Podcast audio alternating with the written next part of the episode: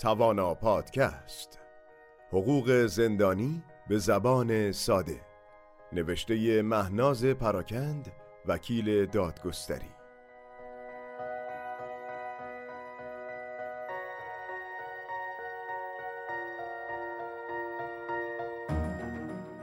بازداشتگاه های موقت حدود و شرایط.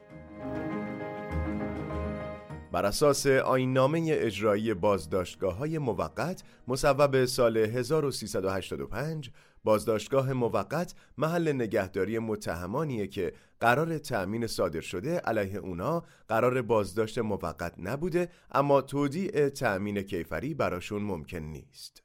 در نتیجه به طور موقت و فقط تا زمان تودیع تأمین کیفری به بازداشتگاه اعزام میشن. مثلا چنانچه برای متهمی قرار وسیقه یا کفالت صادر بشه و اون به هر دلیل از سپردن تأمین در بازپرسی یا دادیاری عاجز باشه و نتونه وسیقه یا کفالت تعیین شده رو تأمین کنه.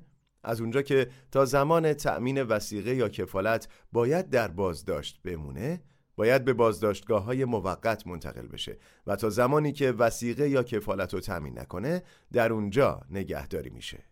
محدودیت نگهداری متهم در بازداشتگاه موقت بازداشتگاه های موقت مجازن حد اکثر تا یک ماه متهمان رو نگهداری کنند.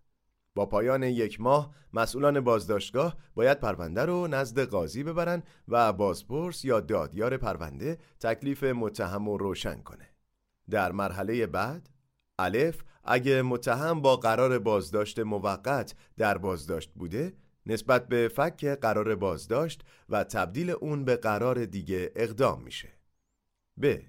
اگه متهم با قرار وسیقه یا کفالتی که قادر به تودیع اون نبوده در بازداشت مونده نسبت به صدور قرار تأمین دیگه و سبکتر از قرار سابق اقدام میشه به نحوی که متهم امکان تودیع اون رو داشته باشه پ اگه قرار متهم به قرار سبکتری تبدیل نمیشه باید تکلیف اون برای انتقال به بازداشتگاه عمومی روشن بشه.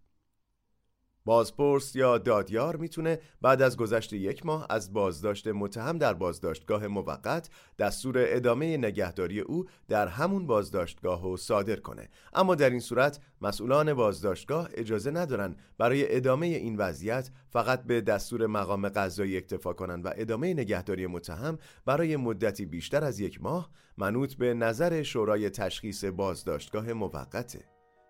شورایی مرکب از قاضی ناظر بازداشتگاه، رئیس بازداشتگاه، مسئول بهداشت و درمان و مددکار اجتماعی